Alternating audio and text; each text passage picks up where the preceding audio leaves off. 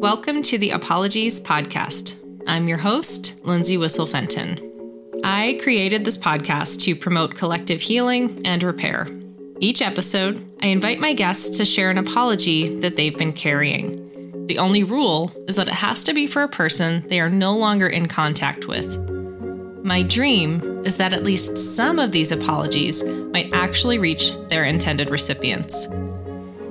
I also hope this podcast reinforces the idea that, as different as we may seem, we're all just people and we all carry stuff. So, with each guest, we'll first spend some time just learning who and how they are before hearing their apology. Today, we'll be talking with Hui-Wen Sato, a pediatric ICU nurse based in Los Angeles. Her 2017 TEDx talk, How Grief Helped Me Become a Better Caregiver, was so successful it was promoted to the main TED webpage in 2020. Hui-Wen and her husband have two daughters, two tortoises, and one complicated dog. One quick note before we get started there will be some fairly raw discussions of cancer and going through cancer treatment on this podcast, so please just take care while listening. Hui-Wen, welcome to the Apologies podcast. Thank you. It's really great to be here with you. It's good to have you here. So, we've gotten a little bit into your professional background in the intro, but could you give us a little glimpse into who you are as a person? Well, I am, for the most part, second generation Taiwanese American. My parents came to the States uh, when I was one year old, so I pretty much have grown up uh, here since I was a baby. I am a Christian, and I realize that in this particular point in our country's history, that's uh, it could be interpreted or misinterpreted a lot of different ways. But what I will say is that my faith runs deep in my self identity, and I believe that deep love and mercy have to drive everything that we are about and everything that we do. I am married. Uh, my husband, Steve, and I have been married for 18, almost 19 years. We have two daughters. Um, they're seven and nine years old, so they're still fairly young. Let's see, personality wise, I think I would describe myself as a very social introvert. Um, so, people who know me really well know that I absolutely need my downtime, but other people are very surprised when I say I'm an introvert. I love getting to know people, um, but I don't do well in big crowds. So, I love deep one on ones, but you throw me in a big crowd and I'm the one hiding in the corner looking for that one to one conversation. um, I, I think I can sometimes come across as uh, fairly serious and quiet. I am a bit of an old soul, but I also have a reputation for being quite a prankster. And what I thrive on is the shock that that uh, I get from people because they don't expect it coming from this seemingly serious, quiet person. So I have a, a lot of stories. I was just speaking of shock. I'm a little shocked. Yeah, can you give us like what would a, what would one of your favorite pranks that you've pulled be? Oh, one of my favorite pranks. I would say uh, one of my coworkers at the hospital. He and I had a back and forth, just constantly pranking each other. And one day, uh, someone was making a coffee run downstairs and he said i would love uh, black coffee. And so i texted the friend who was making the run and i said hey i want you to buy a second cup of black coffee and bring it to me. So we will have his actual desired cup but uh, i had her bring me a second cup and i just spiked it with an obscene amount of salt. And then we delivered it to him and i watched him drink this disgustingly salty coffee. and it was just the best. It made me what, so did happy. Did he try to be like polite and swallow it down? Did he spit it out? He was very poker face about it. He took a sip and just kind of paused a moment and looked at me and said, "Okay." it was pretty great. Oh, workplace pranks are the best. Yeah, it hasn't happened in a while, but my my team and I, there used to be a cohort of us who would engage in a sort of serial prank called the soggy bottom. Have you heard of this? No.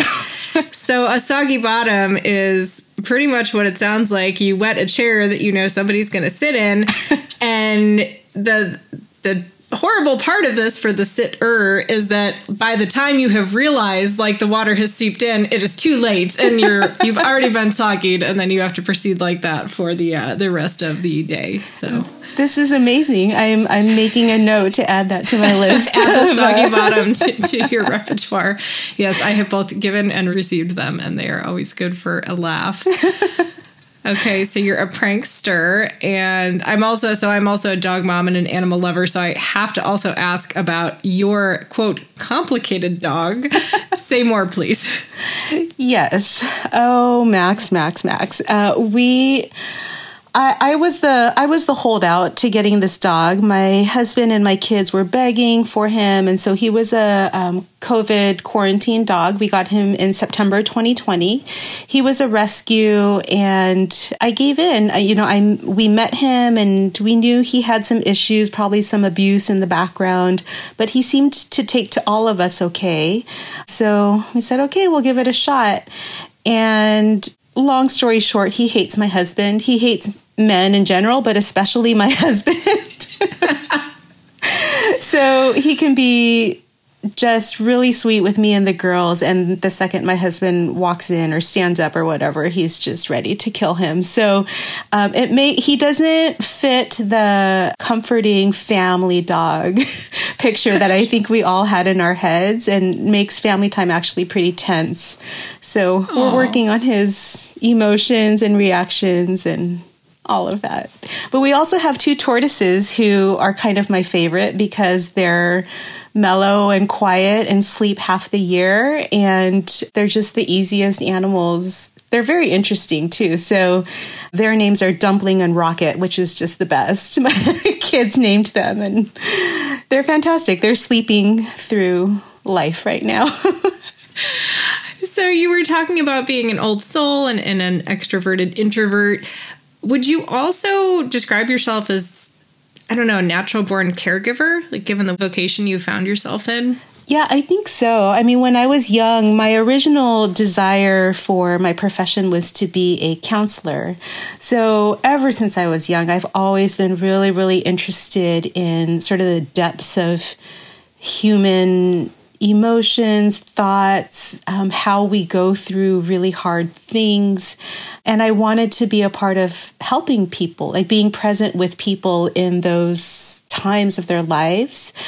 And, you know, as, as I grew up, my parents really wanted me to move more towards healthcare. And so, after some meandering of trying to figure out where my place was, there was a period of time when I did uh, research in nursing homes. Uh, it was with the frail elderly.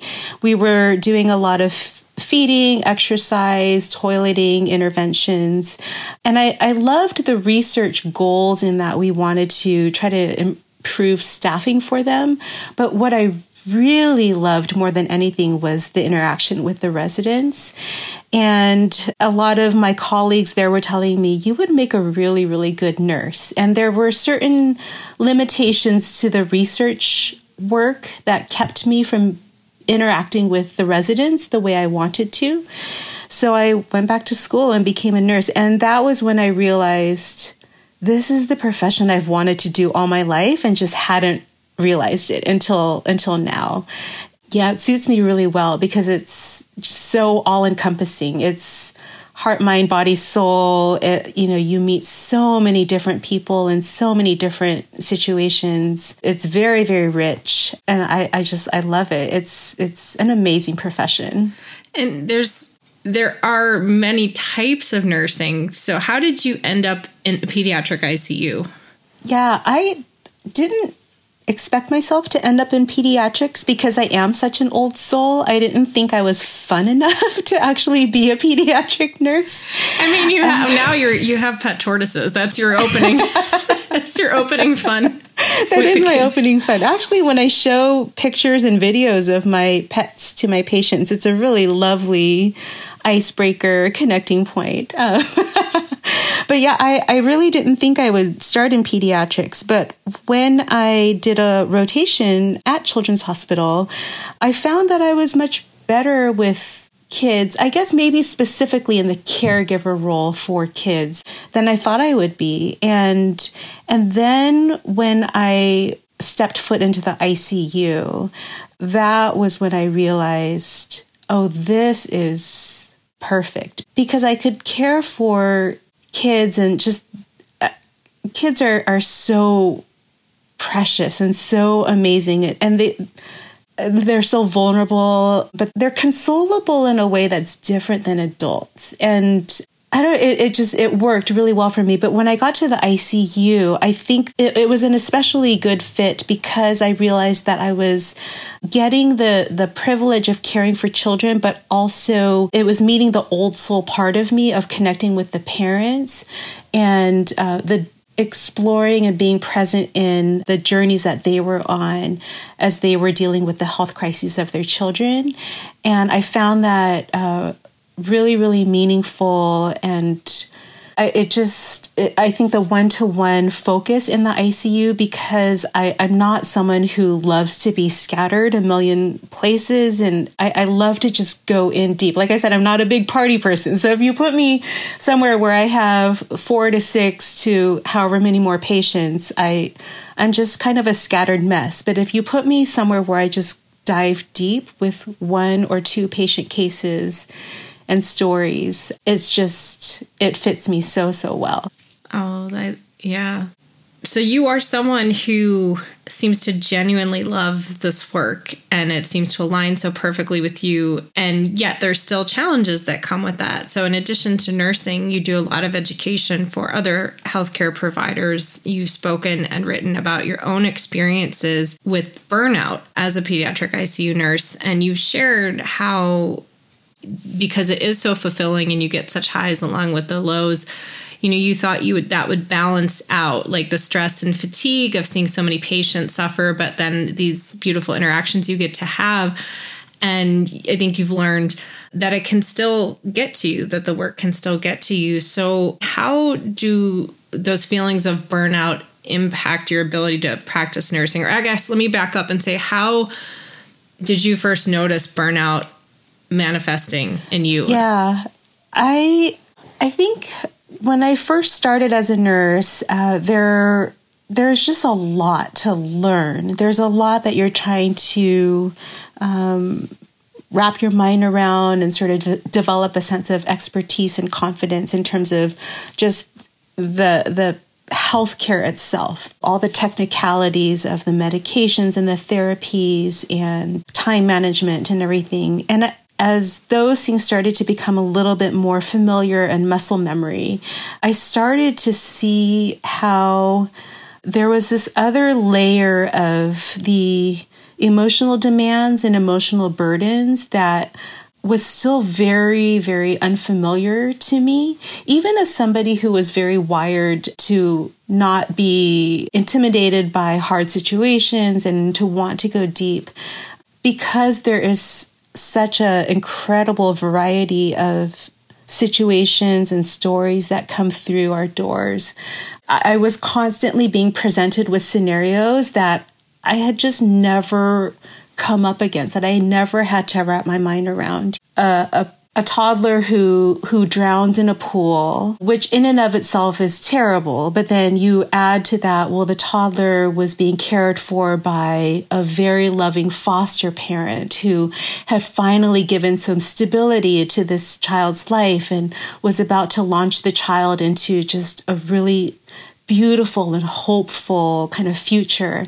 And, you know, at a birthday party thrown by this loving parent, things just go awry. And now the toddler has drowned. And, you know, there's just, there were so many layers of so many cases that I, I found myself running up against these are the things up close that are rare, but they happen and I see them. I'm in the room talking with the parent. I can't turn off the computer and say, well, I just can't read that news story anymore. Like it's a story that I am to a certain degree living out with my patients as I care for them. And there were just things that I started to have to reckon with. And I, I was fighting that both for myself and for my coworkers. You know, we were all learning the scientific practice of nursing, but I found that so many of us were running up against the struggles with the art of nursing of I don't know what to do with these stories and I don't I don't know what to make of them. I these conversations that I'm having with the parents are so delicate and hard and new to me. And then I'm just supposed to go home and clock out and be okay and then come back and, you know, walk into whatever the next case is. I, I think that it's just something we were never truly prepared for when we went into this profession. We were trained to do the work of nursing, but we weren't trained well to try to process these stories that we become a part of. And I think that's where I saw and see a lot of people just get stuck of I don't know what to do with this. I don't know how to keep a heart in this and also set boundaries. Like it's all very, very fuzzy and it's too human to just turn off, you know, a switch at the end of the day. I think that that was the piece in terms of burnout. I mean, the physical work there there's burnout issues there for other reasons, but in terms of just the deep heart burdens, that was and is what I see a lot of us still constantly grappling with. Well, and those those struggles have kind of a I don't know a ripple effect. Like I'm thinking about when we spoke uh, prior to this interview, you said something that really resonated with me. And you said a lot of what you contemplate in your work as a nurse and an educator is, and I'm paraphrasing your words, but basically the ways we can end up behaving to people when we're not well. And that hit me so hard in a way I might not be able to articulate, but I think it it really is kind of a good summary of actually why I wanted to do this podcast because so many of the moments in my life that haunt me are moments where I wasn't being my best self and sometimes it might have been just because I simply didn't have the inner resources to do better because there were these internal or external factors not because I didn't want to do better. Mm-hmm. Uh, you know, an anecdote that's kind of funny, but I still remember when I was in pre Cana counseling with my then fiance, I had to go right from work once. And I, so I didn't get to eat between, you know, it was after work in the evening and I was starving. And I'm one of those people like I get extremely hangry. you know, if my blood sugar drops, I, I am I know I'm not my best self. So like I was really grumpy and we were trying to work through one of these communication exercises and all I could think about was these cookies sitting on a tray on the snack table for when we were supposed to break. And so after class we kind of jokingly but also seriously made this rule that we wouldn't have serious conversations when one of us was hungry or extremely tired. Yeah. And it, and it might be, it might seem silly but but this I think all ties back to like this greater concept of burnout of we're all humans and no matter how well intentioned we are or how how much we might want to show up we're limited by the same sorts of physical emotional psychological needs and limits and when those aren't met or are, or we're asked continuously to push past them it can make it really hard to function the way we'd like to mm-hmm. Yeah, I think all of that is very, very valid. And I have struggled a bit with the superhero narrative that's put on not just nurses, but healthcare workers in general. You know, I understand it's meant as a compliment. But I, I also think laden in there is this idea and expectation that just because we're the ones who are inherently wired to do the kind of work that we do, like I, I recognize like not everyone is wired to walk into an ICU with critically ill children and a lot of unpleasant physical things that we deal with, you know, not to mention the emotional aspects. But that said, I think that sometimes there's a little too much expectation that this is i use this a lot in, in presentations that i give like if you're a human being and you're in the midst of a flood right? Like i the work that we do can feel like a flood of just emotional weight and and physical demands and all kinds of things. Why do we expect ourselves to walk on water? You know the reality is that if you are in a flood you're going to get wet. Like that's just the reality. And yet we expect each other in healthcare. Sometimes we expect ourselves to somehow be above it all and not get wet, just walk on water and come back and do it again the next day. And I think that when we're more honest with ourselves of of course I get wet. Of course I'm going to be affected by this uh, because I, I'm not a superhero at the end of the day. Like, I, uh, yeah, I just, I think it's really important that we reframe the way that we see ourselves. So you did on this kind of same topic of the lived experience of nursing and the need to validate those feelings, you did a TED talk for TEDx Pasadena. The title of that talk is How Grief Helped Me Become a Better Caregiver. And you began it by recounting Jimmy Kimmel finding out about his baby having a, a heart defect. And you made the observation no one, not even a celebrity, is immune from unexpected health crises. At some point, each one of us will be profoundly affected by illness, be it in you or in someone you love. And I had watched that talk a while ago, but I was rewatching it in preparation for this conversation, and it kind of gave me chills because you gave that talk in 2017. And as we speak today in 2023, those words kind of have taken on a new meaning, and that um, you know, celebrities aren't immune from this kind of news, but nurses aren't either. So, if you're willing, would you share with us some of what you have been dealing with on the health front? Yeah. now that you point that out, that is really something. uh, so, I was recently diagnosed with breast cancer. Uh, it was a, a lump that I found myself, got checked out, was so sure in the beginning that it would come back benign. And January 20th, I got the phone call uh, with the biopsy results. And they said, We're sorry to tell you it's, it's breast cancer. And I remember suddenly just thinking that I was watching myself I, I, guess you could call it almost like an out of body experience. You know, I was just kind of watching myself hold my phone. I was by myself and I reached out for a chair to sort of steady myself and I, I couldn't say anything except, okay, okay. And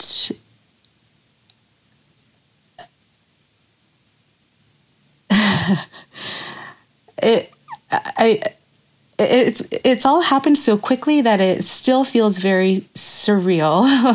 um, yeah, I I think when I when I first when I got that call, it was it was very very surreal, and I found myself just kind of spinning and I was simultaneously trying to think of all the logistical things that I needed to figure out.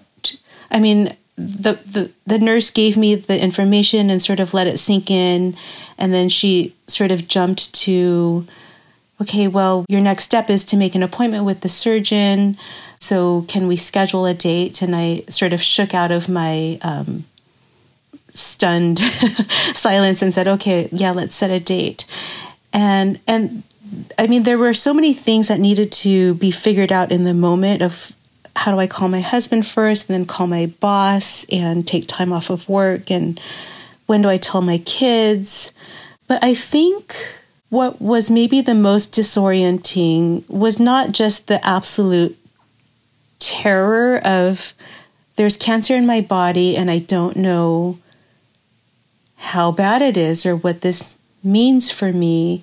Um, but it was sort of the realization that as much as I have dealt with illness and hard things at work and have not shied away from them, that the reality is I can still clock out at work and go home to my normal I I can I could past tense go home to my normal, healthy personal life, healthy children, sort of, it was still separate then. And I think when I became the person with the cancer diagnosis, there was no clocking out. Like this was going to be my everyday life with this cancer. And then I started to realize that time was taking a whole new dynamic. You know, there's when you get a cancer diagnosis, there's a lot of waiting that happens, and it's people are telling me um, who have been through this journey that it's the most tortuous part is the waiting. And I think, especially in the very beginning, because you sit with a diagnosis, but you have no idea yet exactly how bad it is, you don't have a plan. And the nature of cancer isn't like a broken bone where you just think, well, it's fairly straightforward. You know, a broken bone, you know, you're going to have to go to surgery, get it set, have a recovery time, and it'll be better. And then you go on and you just try not to have an accident again. With cancer, you know, you just imagine these rogue cells doing whatever they're doing in your body. And every second that you're just waiting on things and not doing something to fight it, you just imagine them wreaking havoc on your body. And you feel so helpless and so terrified and just like every second is really just torture. And it, it just, it, now, you know, when I think about my patients and their, their family members who are like, is the doctor going to come anytime soon? Are they do they have the results of the MRI? Like, is, is anyone coming? Can someone come talk to us? Like, you know, I, I have a different level of appreciation of that urgency and that desperation that they feel of I, I need something to wrap my mind around, you know, information, a plan, like understanding something. So my course, I've been really overall very fortunate and I, I don't take it lightly. I was able to get surgery pretty quickly, and I'm currently recovering from surgery, and that's going okay and I'm now waiting. So we think that they got it all, but we're waiting to just confirm that uh, I won't need chemotherapy. We'll see. And I will likely just need uh, radiation and some hormone therapy in the future. So I'm currently at a place where I'm much better. I'm in between surgery and radiation and sort of back in relatively normal rhythms now. But my perspective on the patient experience and also the nurse experience is very, very, very different now. Yeah. Well, and I'm th- one, thank you for sharing all that with us. And I'm sure I speak for everyone listening when I say we're glad that the news you've been getting once the bad news came has been, you know, relatively speaking, good. I just, um, I was stuck on you talking about how surreal or out of body this news is. And the word that kept bumping around my head was whiplash. And I think that's because I've had several people very close to me go through various types of cancer or other severe illnesses or, or injuries.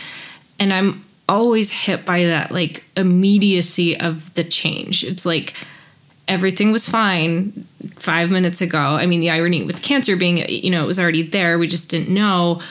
Mm-hmm. But that like yesterday this thing happened, or even like again, five minutes ago, an hour ago, life was one way. And then a few seconds later, mm-hmm. everything is just so completely different. Yeah. Whiplash is the perfect description for it. It, I, yeah, I was so so optimistic that it was benign. And then you know, I just kind of all of that optimism obviously just kind of plummeted when I got the news of uh, of the malignancy. And and then surgery happened pretty quickly. And and then they said we got it all out and it didn't spread to your lymph nodes. And then I was extremely grateful and very relieved. And I it, yeah, I mean, there's there's just been so many ups and downs, sort of in the midst of it. And I will also say, you know, having a, a, nurse background with this was also a really complicated piece in it because I'm a ICU nurse, I see the worst of the worst. I mean, I see the worst complications of every diagnosis.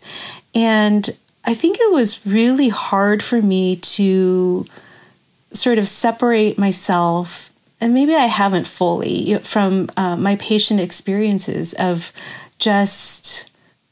I didn't really know what it looked like to hope for the best when I saw all these people who who absolutely for all the diagnoses that they and their children came in with, they all hoped for the best and they were the worst scenarios. And I think I didn't know what to do with the possibility that stared me in the face because of everything I've seen at work that I could be one of those too. I, I, you know, what does what does hope and optimism look like when you've seen the things that I've seen? And I think at this point in time now, sort of being uh, a little further out from my diagnosis and having a pretty good prognosis, I, I'm still kind of processing the idea of relative wellness. And what I mean by that is like,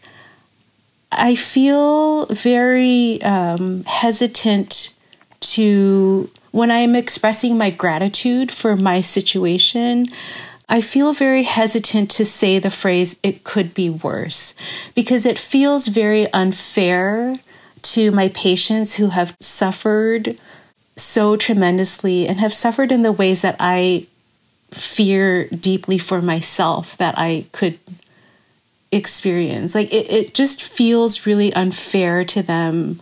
Like almost, I don't know if it's a survivor's guilt or something, but it, it almost feels like I'm sort of touting, like, well, I'm just a lucky one, you know, and I'm just.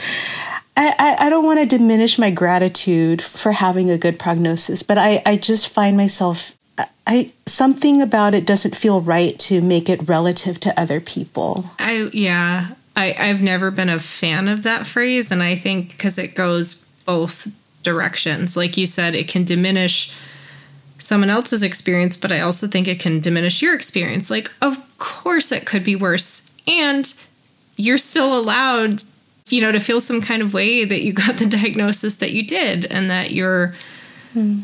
going through what you're going through and i think um, a friend of mine and i were just kind of debating this idea of like we were talking about the term toxic positivity and we were sort of unpacking what that meant because she said you know she is someone who and I am to a point is is not a like oh always look on the bright side, but like you know there you know yeah sure there's always something good and she was saying that that kind of reframing really helps her and i i came to the place of i think for me what makes the difference around that around like that gratitude versus the toxic positivity is it's it's existing side by side instead of one replacing the other mm-hmm. you know when you say it could be worse it's like I I have this bad thing, objectively bad thing, and then I have my gratitude and because I have my gratitude it's going to like swoop in and wipe out the bad thing whereas to me it's like they both exist side by side. Like I have this bad thing mm-hmm. and I have my gratitude and they're both just going to sit on the shelf together. Does that make sense? It does make sense. Yeah. Yeah. I I feel I think that's a really important perspective for myself and for all of us to be able to try to embrace a lot more than, yeah, the extremes of one or the other. And I also find too that sometimes I'm so sick of talking about myself. you know, in these last few weeks, like I'm so tired of talking about myself and my diagnoses and and I know that it's because people care for me and want to know how I'm doing and I, I don't I don't mind I've been very open with people about it. I don't I don't mind sharing with people, but I want to hear how other people are doing too.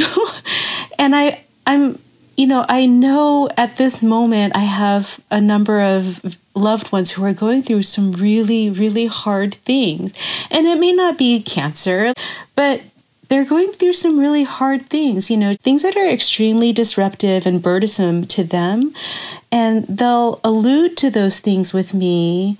And I'm like, tell me more. Like, I want to know how tell me more about how you're doing. And then, well, I don't want to add to your burden. And again, I'm not upset about that, but I, I realize that we have a hard time in general knowing what to do with this idea of relative wellness. Well, if my situation isn't as bad as hers, then I just shouldn't make a big deal out of it or I shouldn't like burden her with it. And I'm I'm like, no, no, no. like your thing is real too and it's not a burden to me. I want to know how you're doing. um, so, you know, I think it's I think when it comes to something as like seemingly big as cancer, you know, I think we all kind of have a hard time knowing how to have conversations around it, around people who have the active lived experience of it. And I think a lot of that is why I wanted to just be able to talk about it here. Is like we we need to know how to do it in all its messiness and imperfection and and I just the beauty of the people who can show up to me and be, you know, gracious to me in that. And uh, I think for me, also learning to be gracious to other people when they don't know how to be around me with this hanging over is okay too. You, you, know, I don't I don't have prescriptions for how people are supposed to be with me because it's all new for so many of us. I'm just thinking about going back to what you said about the nurses are superheroes narrative, and I, I think I'm so grateful for you for being on here and being vulnerable and open. And like you said, trying to make sense of this here on this podcast because I think people sometimes assume working in a healthcare setting not that it's i don't know not that it hits you less hard or something but maybe oh you you're used to this because you see it or it's less scary or something so i think mm-hmm. I just yeah. really appreciate you normalizing that like you're you're yes, you're a nurse and you're a good nurse, but you're still a human being and somebody saying you have cancer is always going to be scary. Yeah, there there really is nothing that prepares you to hear that and maybe I, in some ways, I almost know too much because I'm a nurse. Um, you know, it's been a double edged sword for sure. I also find myself thinking a lot about the healthcare workers that I've interacted with thus far. Like when I was uh, starting to get my diagnostic mammograms and my biopsies, I was already starting to feel a little bit anxious about what was going on and what you know ended up being a reality for me but being on the patient side in those early scans i remember going in and thinking First of all, um, I knew that these staff were very, very busy. I could tell, you know, the, the clinic was full and uh, they had a tight schedule and they were doing their professional jobs. Like they were kind and present and just getting patients through our scans. And I remember thinking at one point, I really just want some comfort from someone and it wasn't that they weren't kind. They were uh, i don't even know how to say it, like not poker faced even but just just doing doing the things that they needed to do with kindness. And but not especially like maybe connection? Yeah i think yeah yeah i think there was a certain there was a certain disconnect that was there and as I thought about it more, I realized one, you know, in, in the clinic setting, it's such a quick turnaround. Like, that's not mm-hmm. necessarily going to be the time and space for people to get into how are you doing? How are you feeling about things? Are you okay? Like, they just didn't have the time capacity for that. And also, you know, they just, again, because there were so many of us needing scans, like, they, they, didn't know each of us like they they didn't know who was coming in with deep grief or deep anxiety or deep like whatever i'm fine you know? And so the only way that made sense for them to do their job was to just kind of be neutral about it. And i found myself thinking i want to I want to be a good patient to them. Like I don't want to over overburden them. I don't want to suck up too much of their time and energy. I don't want to be too needy. I'll deal with my anxiety somewhere else. They have other patients to see. And um it was just an interesting dynamic for me to notice in what I found myself wanting from them, expecting from them, and just kind of like, uh, well, yeah, this isn't going to be the place for that. And that's going to have to be okay. I think there's such an interesting thing there because it's not necessarily a lack of kindness or even compassion. Mm-hmm. It is, I think, just that lack of connection that, it, like you said, you can totally see why that happens or that's necessary for them to get through their day. But, you know, thinking about how you'll come to your practice, are you already kind of making those mental adjustments or is it too soon to tell? Mm. Yeah, I think it is a little bit early, but, um, you know, one of the ironic adjustments that I find uh, happening is because I think I was always such a, a like I want to get to the heart of people and I want to like really acknowledge like the reality of grief and and so I think I as a nurse would often prize more of the like real deep like how do i make those deep connections?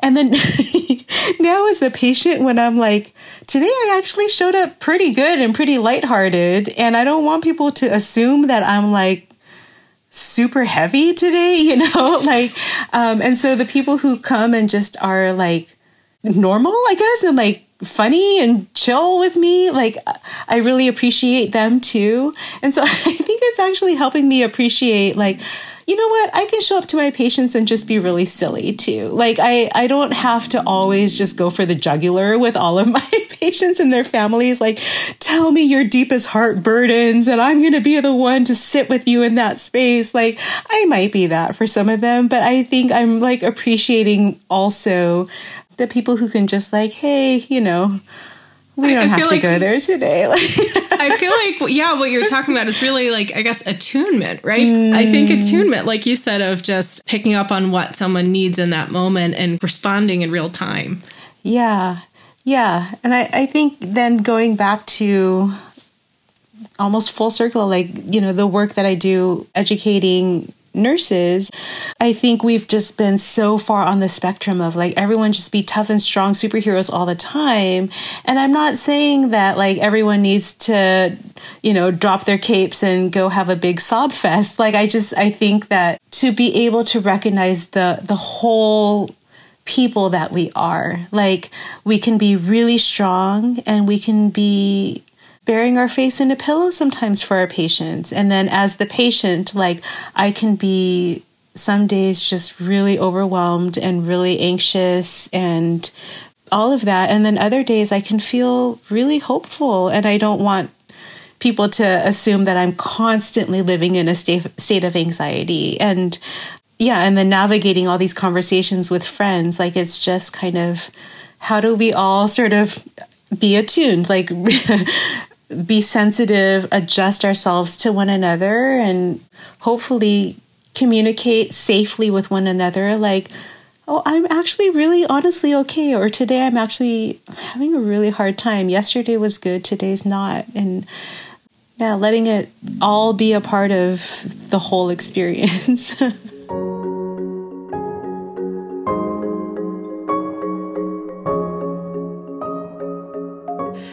So now we have entered sort of the, the crux of the discussion, which is apology time. So before we do that, I just want to say again, thank you for your generosity with yourself right now in this conversation and for sharing everything you've shared with us. And I'm going to ask you to share one more thing, which is Hui-wen, what apology would you like to share? Back when I was in uh, my last year of college, I had hit a point in my life uh, like throughout all of my college years i had been real deeply involved in my church community there. It was really kind of what my life centered around down there outside of my academics. And my last year of college i just hit a point where i was really burnt out with some of my roles and responsibilities within that church community. Um, I was having some faith struggles that I was trying to work through. And because of all of that, I pulled away a bit from my church community. And I mean, that community had been everything to me. And so I found myself really isolated. a little bit lost, certainly very lonely. And, um, and then I started to get to know a guy in my Chinese class. And you know, we became friends, and then it started to evolve into a relationship. You know, he, he was kind and we got along and you know it wasn't that he had major character flaws in any way but i i knew in my core that i wasn't in that relationship for the right reasons i i knew in my core that we weren't ultimately going to be right for each other um, and I, I remember like just at one point being very aware I was in the relationship because I just really wanted somebody to make me happy because I was so lonely and unhappy. And I eventually ended the relationship after a few months, but not before he had declared he had fallen in love with me and I broke it off. And and I remember him asking me, you know, what what if you if you knew this wasn't going to work out what did you think was going to happen when we were getting closer and closer? I mean what did you think was going to happen? And he was right in that it was so unfair of me. I think to essentially use him um, to try to plug a hole rather than than entering into it because I was looking to also give something to somebody that I could potentially really love. Um, and so to this ex-boyfriend from my Chinese class, my last year of college, I want to say I am so sorry for disrespecting you. Um, for giving you less than you deserved and for breaking your heart because you didn't deserve that. And I I hope you are so happy and that you are so loved. Um, because you really deserve it and I am just so sorry that I was I was just so unkind to you. Mm. Wen, thank you so much for just a really lovely conversation and for sharing yourself and your apology with us. And let's, well, as, as is always the wish with this podcast, we hope it reaches who it's intended for. So thank you. Thank you, Lindsey. I really enjoyed our conversation. Wen Sato is a pediatric ICU nurse based in Los Angeles. To learn more about Wen, to watch her TED Talk, and or to hear additional episodes from this podcast, visit apologies-podcast.com. I'm Lindsey Whissel Fenton. Thank you for being here for this episode of the Apologies Podcast. If you haven't already yet, be sure to subscribe to this podcast. And then, if you want to go an extra mile, it would be so helpful if you would rate and review this series on whatever platform you use to listen to podcasts. Because of the algorithms and all the things, it helps other people find the podcast, which gives us a bigger pool of connections to make as we embark on this journey of healing. The Apologies Podcast is a production of Empathic Media, LLC. It's hosted, produced, and edited by me, Lindsey Whissel Fenton, with music by Taizo Audio. If you have an apology you'd like to share and you'd like to be considered to be a guest on the Apologies podcast, I'd love to hear from you. You can reach out by going to apologies-podcast.com slash contact.